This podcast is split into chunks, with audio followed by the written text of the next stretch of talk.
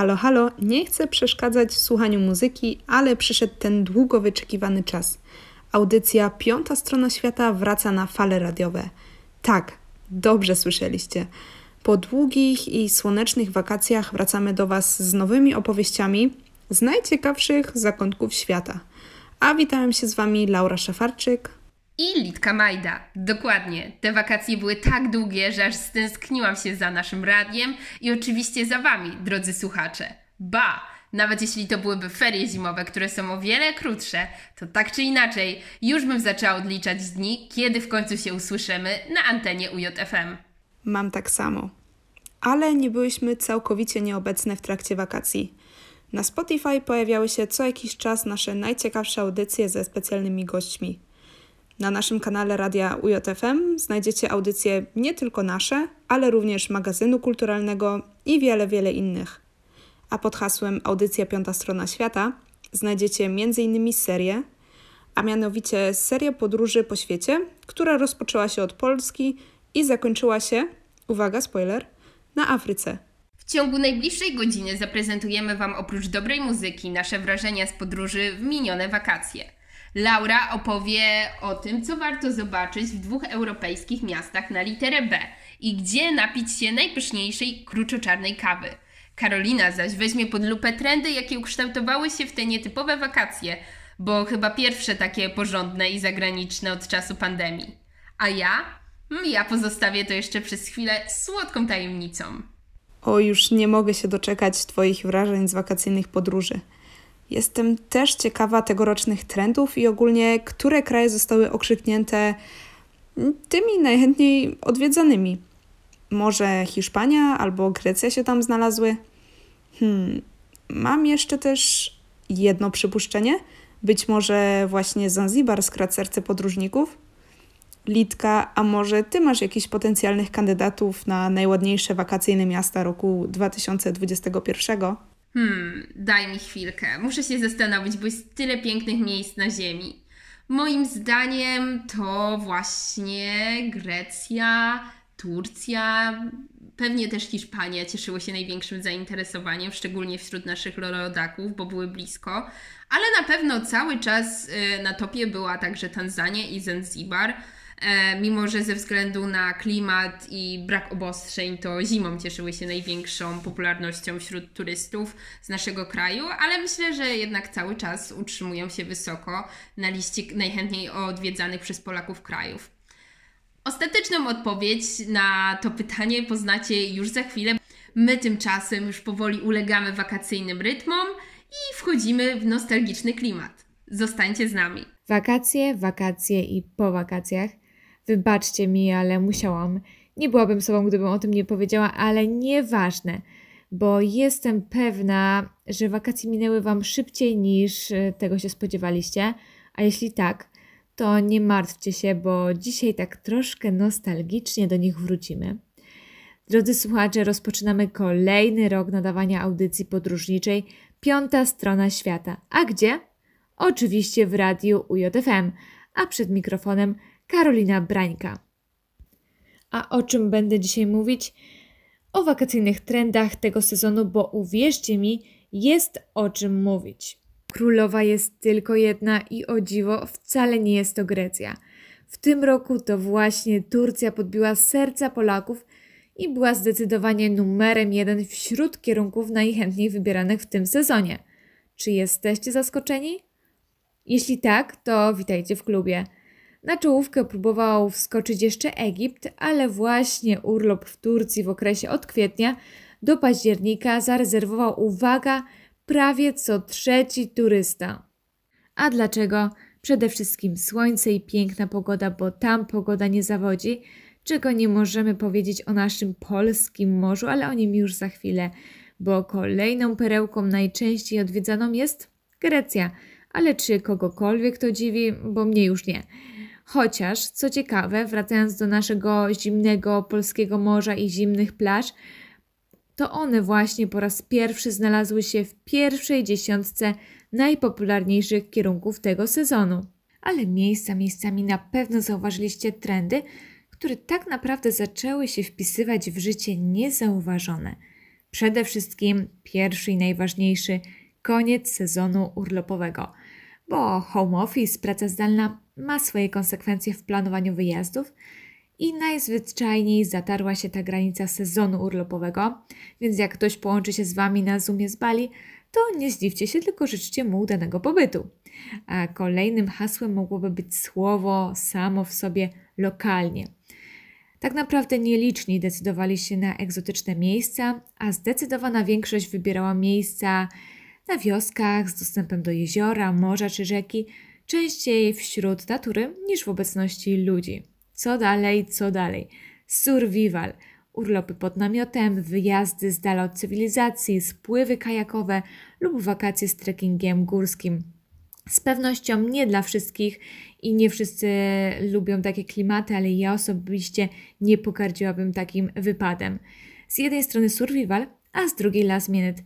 Przez szybko zmieniającą się sytuację byliśmy zmuszeni niestety podejmować szybkie decyzje, więc popularność last minute znacznie wzrosła. I to już wszystkie trendy, które udało mi się gdzieś zaobserwować albo po prostu wyszukać. I mam szczerą nadzieję, że spodobały Wam się te panujące trendy i zainspirujecie się do kolejnych podróży. A tymczasem zostawcie włączone odbiorniki, bo to jeszcze nie koniec i dużo, dużo przed Wami. No i oczywiście słuchajcie radia UJFM. Gamadżoba, co znaczy po gruzińsku dzień dobry. Tu Lidia Majda, słuchacie audycji Piąta Strona Świata w Radiu UJFM. Dziś wspominamy wakacje, a tak się składa, że moje wakacje w 2021 roku były jednymi z najpiękniejszych, jakie do tej pory udało mi się przeżyć. Spacerowałam uliczkami w Kijowie, jadłam włoską pizzę, zachwycałam się architekturą na placu Świętego Piotra, a nawet udało mi się podejrzeć przez dziurkę od klucza państwo zakonu maltańskiego. Ale przeżyłam też chyba największą przygodę, jaka przytrafiła mi się do tej pory w życiu, a mianowicie zjechałam wzdłuż i wszerz Gruzję. Tak, tak, Gruzję, o której już wcześniej w audycji Piąta Strona Świata trochę opowiadałam, ale teraz tak naprawdę poznałam ten kraj od podszewki i chyba zakochałam się w nim jeszcze bardziej. Dziś chciałabym Wam opowiedzieć o jednej z moich ulubionych części Gruzji, czyli o gruzińskiej drodze wojennej.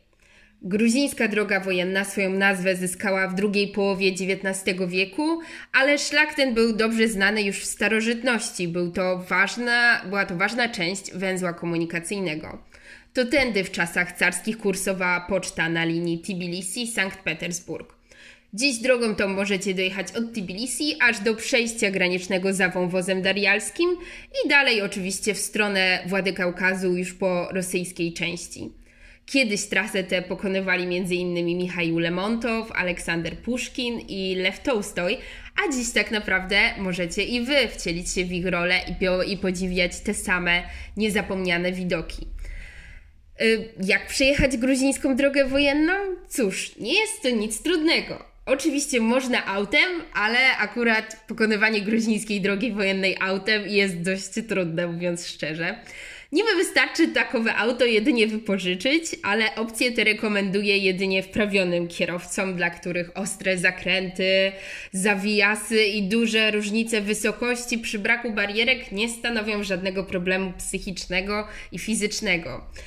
Ja, mimo że mam prawo jazdy w kieszeni już od kilku lat, to zdecydowałam się na marszrutkę, czyli taki mini busik zatrzymujący się na wybranym przez nas przystanku na przystanku na żądanie, powiedzielibyśmy na polskie realia. Koszt przejazdu z Tbilisi do Kazbegi Stepan Smindy to około 10 lari. I jest to naprawdę cena bardzo w porządku, to jest około 12 zł. No, mniej więcej, czyli naprawdę jest ok. Muszę wspomnieć, że w Gruzji nie istnieje coś takiego jak rozkład jazdy. Musicie po prostu iść na dworzec i zapytać o wybrany przez Was kierunek jazdy busiki spóźniają się, czasem są wcześniej, nikt tak naprawdę nie wie, kiedy przyjadą, ale nikt też się tym nie stresuje, więc nie stresujcie się też i wy. Gruzini na pewno wskażą Wam właściwego busa, a czas oczekiwania na odjazd marszrutki polecam umilić zakupionymi na placu targowym obok dworca lokalnymi produktami. Serem, chlebem, adżiką. Oczywiście możecie także skosztować gruzińskiego wina. Tu Lidia Majda. Słuchacie audycji Piąta Strona Świata w Radiu UJFM. Wracamy na gruzińską drogę wojenną. Na jej trasie na pewno polecam zobaczyć twierdzę Ananuri oraz pierwszą stolicę Gruzji Makhetę, a zimą zajechać do ośrodka narciarskiego w Gudauri. W Gudauri znajduje się też pomnik przyjaźni gruzińsko-rosyjskiej. Tak, tak, dobrze słyszycie, gruzińsko-rosyjskiej. Brzmi to co najmniej dziwnie, mając na względzie wydarzenia na linii Gruzja-Rosja z ostatnich kilku, kilkunastu lat, ale musimy pamiętać, że powstał on jeszcze w 1983 roku, w dwusetną rocznicę podpisania traktatu georgijewskiego, kiedy Gruzja była jeszcze Republiką Radziecką. Obecnie pomnik jest dość dużą osobliwością, a sami Gruzini traktują go bardziej jako punkt widokowy. Po dojechaniu do Kazbegi polecam zostawić zbędne bagaże i udać się prosto do kościoła Cminda Sameba. Cminda Sameba to cerkiew świętej Trójcy, będąca swego rodzaju symbolem Gruzji. Możecie mi wierzyć, albo możecie sprawdzić sami, ale googlując, inter, googlując odmęty internetu, sprawdzając przewodniki w języku polskim, angielskim, serio wszędzie natraficie na zdjęcia z cerkwią Cminda Sameba bo jest to naprawdę wizytówka Gruzji i bardzo dużo osób przyjeżdża do Kazbegi na jed- tylko na jeden dzień, żeby tylko zobaczyć tę cerkiew. Także zachęcam oczywiście, żebyście do Gruzji przyjechali na dłużej niż na jakiś krótki city break, ale na przykład jeśli będziecie tylko na city breaku w Tbilisi, to i tak warto według mnie zajechać choćby do samej cerkwi. Znajduje się ona na wysokości 2170 metrów nad poziomem morza, a góruje nad nią sam Kazbek. W latach 80. władze radzieckie zbudowały kolejkę e, prowadzącą na szczyt wzgórza, na którym znajduje się Cminda Sameba, jednak pomysł ten nie spodobał się mieszkańcom Stepan Cmidy i szybko została ona rozebrana. Obecnie można na szczyt wejść lub podjechać samochodem. W 2018 roku otworzono drogę asfaltową prowadzącą na jej szczyt. Mimo to ciągle e, lokalni taksówkarze będą Wam mówić, że nie ma asfaltu prowadzący, e, prowadzącego na szczyt Cminda Sameby. Musicie zabrać się z nimi, zapłacić im miliony lari po to, żeby oni Was zawieźli na szczyt swoimi Mitsubishi Delica, czyli najpopularniejszymi samochodami offroadowymi w tej części Gruzji. Ale nie dajcie się nabrać, spokojnie możecie tam podjechać nazwijmy to normalnym autem, ale też zachęcam Was do spaceru, jest naprawdę malowniczy i z Cmindy Sameby rozpościera się piękna panorama na Kazbek, na góry oraz na samą e, Stepan Cmindę. W samej miejscowości Kazbegi Stepan Cminda polecam serdecznie kafę 5047. Jest to idealna miejscówka na pyszne ojahuri, czyli taką gruzińską potrawkę z ziemniaków, cebuli, papryki i e, także może być podawana z pieczarkami lub z wieprzowiną, wołowiną. E, możecie także skosztować oczywiście haczapuri. Jest tam naprawdę pyszne i wybitnie smakuje po całym dniu górskich wędrówek. A jeszcze ta, to kafe 5047 jest położone na takim, można powiedzieć, małym wzgórzu i świetnie widać z jego balkonu cudowną panoramę gruzińskiej, po prostu dzikiej natury, gór i och, no naprawdę rozpływam się, gdy o tym myślę i to wspominam. Jeśli macie pokaźny portfel, to możecie zatrzymać się w Rooms Hotel, jednym z najbardziej ekskluzywnych obiektów w tej części Gruzji. Ale jeśli dysponujecie bardziej studenckim budżetem, to spokojnie tak naprawdę niewiele Was ominie, może poza spa i jacuzzi, ja dysponowałam studenckim budżetem i naprawdę zakochałam się w tej części Gruzji i absolutnie nie żałuję, że pojechałam tam no, z niewielką ilością pieniędzy w kieszeni, bo Gruzja nie jest krajem drogim, a tak, tak na serio to to, co ma do ofer- zaoferowania najcenniejszego, czyli naturę, oferuje za darmo, także nie, może, nie, nie powinniście się martwić e, budżetem. Y, zawsze możecie po prostu wejść do hotelowej kawiarni hotelu Rooms, y, hotelu Rooms i zamówić kawę z pięknym widokiem.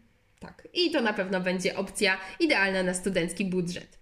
Jeśli wiecie już, gdzie zjeść po całym dniu wędrowania, to teraz postaram się odpowiedzieć na pytanie, na które szlaki się wybrać. Zaprawieni w boju i odpowiednio przygotowani mogą oczywiście ruszyć na Kazbek Ale i dla tych niewprawionych w górskich szlakach znajdzie się mnóstwo zapierających dech w piersiach szlaków. Ja niestety jeszcze należę do tych mniej wprawionych i na Kazbek się nie wybrałam, nie byłam też na lodowcu, ale za to odwiedziłam lokalne doliny. Mnie najbardziej urzekła Dolina Dżuta. Jest to naprawdę jedno z najpiękniejszych miejsc, jakie widziałam w życiu. Takiej zieleni i ogromu piękna natury nie widziałam nigdy wcześniej. Jest to po prostu takie dojmujące doświadczenie bycia otoczonym przez ogromne góry, znajdowania się na wysokości ponad 3000 metrów. Wow! Nie, nie mogę, nie potrafię znaleźć słów, które to dobrze opisują, ale każdemu polecam wybranie się do Doliny Dżuta. I zdecydowanie warta odwiedzenia jest także Dolina Truso z tęczowymi skałami tuż nad malowniczymi potokami i wąwóz darialski tuż przy granicy z Rosją. Mnie bardzo ciekawią takie tematy polityczno-społeczne, więc uwielbiam przejścia graniczne. Wiem, że może to zabrzmieć nieco dziwne, nie? Ale tak jest. I będąc przy granicy rosyjskiej, widziałam ogromny sznur ciężarówek czekających na wjazd na drogę do Władykaukazu, bo właśnie Władykaukaz jest pierwszą dużą miejscowością po stronie rosyjskiej od granicy z Gruzją.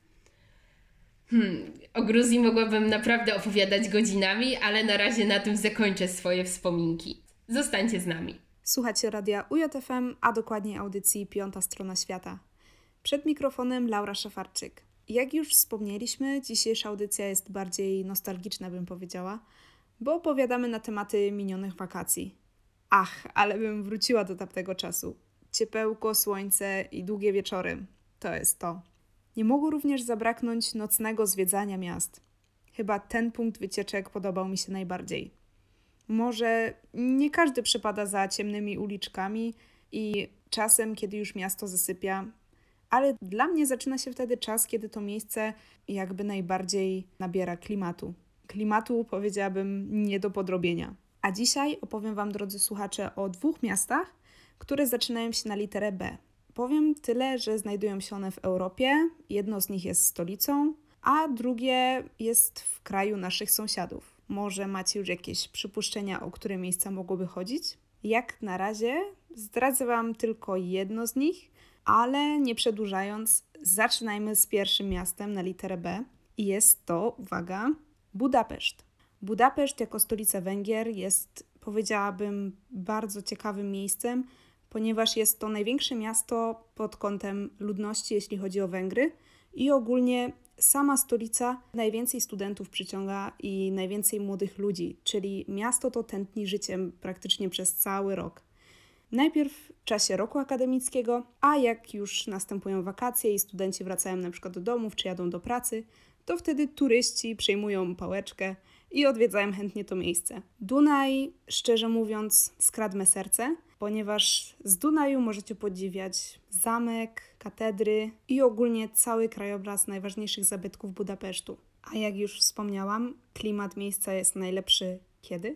Nocą. To też super sprawdza się w tym mieście, ponieważ całe miasto jest nocą oświetlone, wszystkie najważniejsze wizerunki miasta, czyli na przykład parlament. To wszystko jest podświetlone ciepłym, żółtawym światłem, które nadaje specyficznego klimatu. I oczywiście nie możemy też zapomnieć o tym, że Budapeszt ma też coś specyficznego, co odróżnia to miejsce od innych stolic, a mianowicie słynną legendę dzielącą to miasto na dwie części, czyli Budę i Peszt. I chodzi o to, że te dwie części dzieli ze sobą most, który jest nazwany mostem łańcuchowym. Sama legenda Budy i Pesztu jest bardzo ciekawa, ale ostatecznie złączyły się te dwa miejsca w jedno i powstał w ten sposób Budapeszt. Chciałam Wam jeszcze powiedzieć o kilku rzeczach, których nie wiedzieliście o Budapeszcie, a mogą Wam one się przydać do Budapesztu można pojechać za, powiedziałabym, rozsądne pieniądze. Z odrobiną szczęścia i wyczuciem czasu można dorwać bilety na przykład samolotem, tak, dobrze słyszeliście, albo Flixbusem za 100 zł w dwie strony. A jak już dostaniecie się do Budapesztu, to musicie wiedzieć, że tramwajem dostaniecie się naprawdę wszędzie. Jest to, powiedziałabym, dosyć dobrze skomunikowane miejsce. I do najbardziej wartych uwagi miejsc należy, tak jak wspomniałam, parlament, chociażby wybranie się przykładowo do term, albo wypad na targ. tak zwana hala targowa, która mieści się po stronie Pesztu. Tam znajdziecie, powiedziałabym, tysiąc różnych rodzajów papryki. Trochę to prawda, że Węgrzy do wszystkiego dodają paprykę. Trzy czwarte potraw węgierskich, które tam jadłam, one musiały zawierać paprykę. Polecam Wam zabrać ze sobą małą paczuszkę papryki, bo troszeczkę tej przyprawy może Wam urozmaicić niesamowicie jedzenie. Po tym krótkim przebiegu na temat Budapesztu przejdziemy za chwilkę do drugiego miejsca, które udało mi się zobaczyć w te wakacje. Jest to miasto, hmm, mogę Wam dać podpowiedź, które znajduje się w Niemczech, czyli nie tak daleko od nas. Może macie już jakieś przypuszczenia. Z tymi przypuszczeniami zostawię Was jeszcze na chwilkę. Zdradzę Wam, które miejsce odwiedziłam jako kolejne. Zostańcie z nami. Wspomniałam Wam o tym, że odwiedziłam dwa miasta na literę B i dam Wam małą podpowiedź, czyli że to drugie miasto oprócz Budapesztu znajduje się w Niemczech, więc zapewne podejrzewacie, czy to Berlin, ale powiem Wam, że tym razem nie była to stolica, tak jak poprzednio, tylko miasto o nazwie Brema. W Bremie udało mi się zwiedzić dosyć sporo, bo i rynek, i obrzeża, i też ogólnie kilka miejsc związanych ze sztuką, czy też ogólnie z historią. Tak więc jest o czym opowiadać. Polecam Wam wybrać się tam na długi weekend na przykład. Wtedy będziecie mieli tak 3-4 dni, żeby najważniejsze rzeczy móc zobaczyć. Brema ogólnie słynie z czterech muzykantów, czyli z osła, psa myśliwskiego, kota i koguta. Istnieje wiele, wiele wersji tej legendy i tak naprawdę każda w sobie ma jakby inny aspekt poruszony, ale one w sumie sprowadzają się do podobnego wniosku. Sama rzeźba jest postawiona na rynku i co ciekawe, mimo że stała się znakiem rozpoznawalnym tego miasta, nie była mile widziana. Nie miała się ona tam pojawić i ogólnie chciano ją zdemontować. A krytyka tej rzeźby była następująca. Osioł wyglądał jak koń, pies wyglądał bardziej jak lis, kot to w sumie nie wygląda w ogóle jak kot, no i kogut jest za duży. Mimo wszystko posąg przyciągał wiele, wiele turystów i ogólnie istnieje taki zwyczaj, że jeśli wybierzesz się do Bremy, to musisz chwycić osła za kopyta, dwa kopyta, co ważne, i pomyśleć jakieś życzenie. I to życzenie, według wierzeń, powinno się spełnić. Zaś jeśli robisz małe fopa, czyli chwytasz osła za jedno kopyto, to Niemcy mówią na to, że osioł chwyta osła. Kolejnym miejscem, które jest warte obejrzenia czy też zwiedzenia, jest Muzeum Nowoczesnej Sztuki.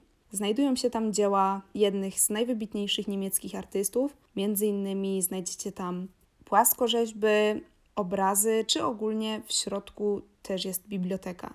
Kolejnym znakiem rozpoznawalnym dla Bremy jest Roland. Roland jest to posąg rycerza, który jest skierowany w stronę katedry.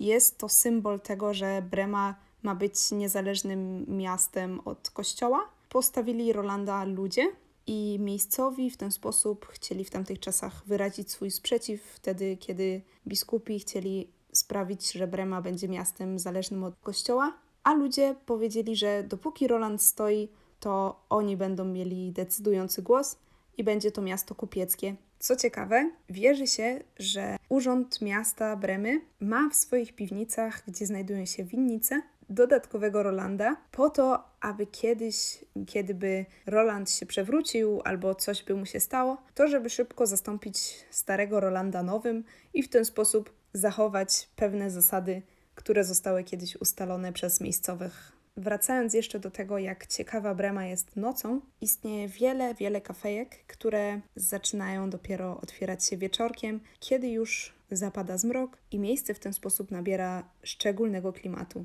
Tak więc polecam Wam wybrać się w te dwa miasta, ponieważ możecie coś całkiem innego tam zobaczyć niż w sumie w polskich miastach. A już za chwilę dowiecie się, o czym będziemy mówić następnym razem. Jesteście ciekawi? Zostańcie z nami. Ale zrobiło się sentymentalnie, aż chciałabym się przenieść na jakieś wakacyjne plaże albo górskie szlaki. Wczuć się znowu w klimat i chociaż na chwilę zapomnieć o szarej polskiej jesiennej pogodzie i przede wszystkim o studenckich obowiązkach, jakie mnie czekają. Oj, absolutnie ci się nie dziwię. Choć na pocieszenie powiem, że ferie coraz bliżej. I w sumie naprawdę całkiem terapeutyczne dla naszych podróżników i podróżniczych dusz jest to cotygodniowe radiowe podróżowanie. Możemy chociaż umysłem przenieść się w ukochane przez nas miejsca, chociaż na chwilę. A co z trendów podróżniczych w obecnym sezonie zaskoczyło Cię najbardziej, Litka? Hmm, w sumie muszę przyznać, że czołówkę krajów, do której najchętniej podróżowali Polacy, obstawiłam prawie bezbłędnie. Nieco zaskoczyła mnie popularność Turcji, choć z drugiej strony absolutnie się nie dziwię. W Turcji byłam 6 lat temu, zwiedziłam jedynie okolice Efezu i Izmiru i na pewno chciałabym prędko wrócić do eksplorowania tego kraju. Zawsze wysoko w mojej klasyfikacji miast do odwiedzenia był Stambuł, a teraz jeszcze pod wpływem relacji busem przez świat chodzi mi po głowie Kapadocja. Pokazy lotów balonem w Kapadocji to na pewno marzenia podróżnicze większości naszych słuchaczy. Co do tego to nie mam wątpliwości. Ale słuchając o Twoich gruzińskich wojażach, zaczęłam też myśleć o Gruzji. W końcu to rzeczywiście kraj wybitnie przyjazny Polakom, niskobudżetowym podróżom i ludziom żądnym cudownej natury oraz dzikiej przyrody. Tak, tak, Gruzję polecam i zawsze i każdemu. Myślę, że każdy znajdzie tam coś dla siebie. A nawet jeśli komuś akurat Gruzja nie przypadnie do gustu, to przynajmniej sobie wyrobi opinię na jej temat, a jest to kraj niewątpliwie ciekawy. Ty, Laura, zachęciłaś mnie mocno do powrotu do Budapesztu. Byłam w nim tylko na dwa dni. Zdecydowanie Budapeszt wart jest zostania na dłużej i Węgry są niezwykle klimatyczne, a węgierska kuchnia przepyszna. A zdradzisz nam, Litka, o czym będziemy rozmawiać w kolejnej audycji? Już za tydzień weźmiemy na tapet egzotyczną, ale nie tak daleką Tunezję, a naszą audycję uświetni wyjątkowy wywiad, dlatego koniecznie bądźcie z nami. A póki co żegnają się z Wami Lidia Majda i Laura Szafarczyk. Do usłyszenia!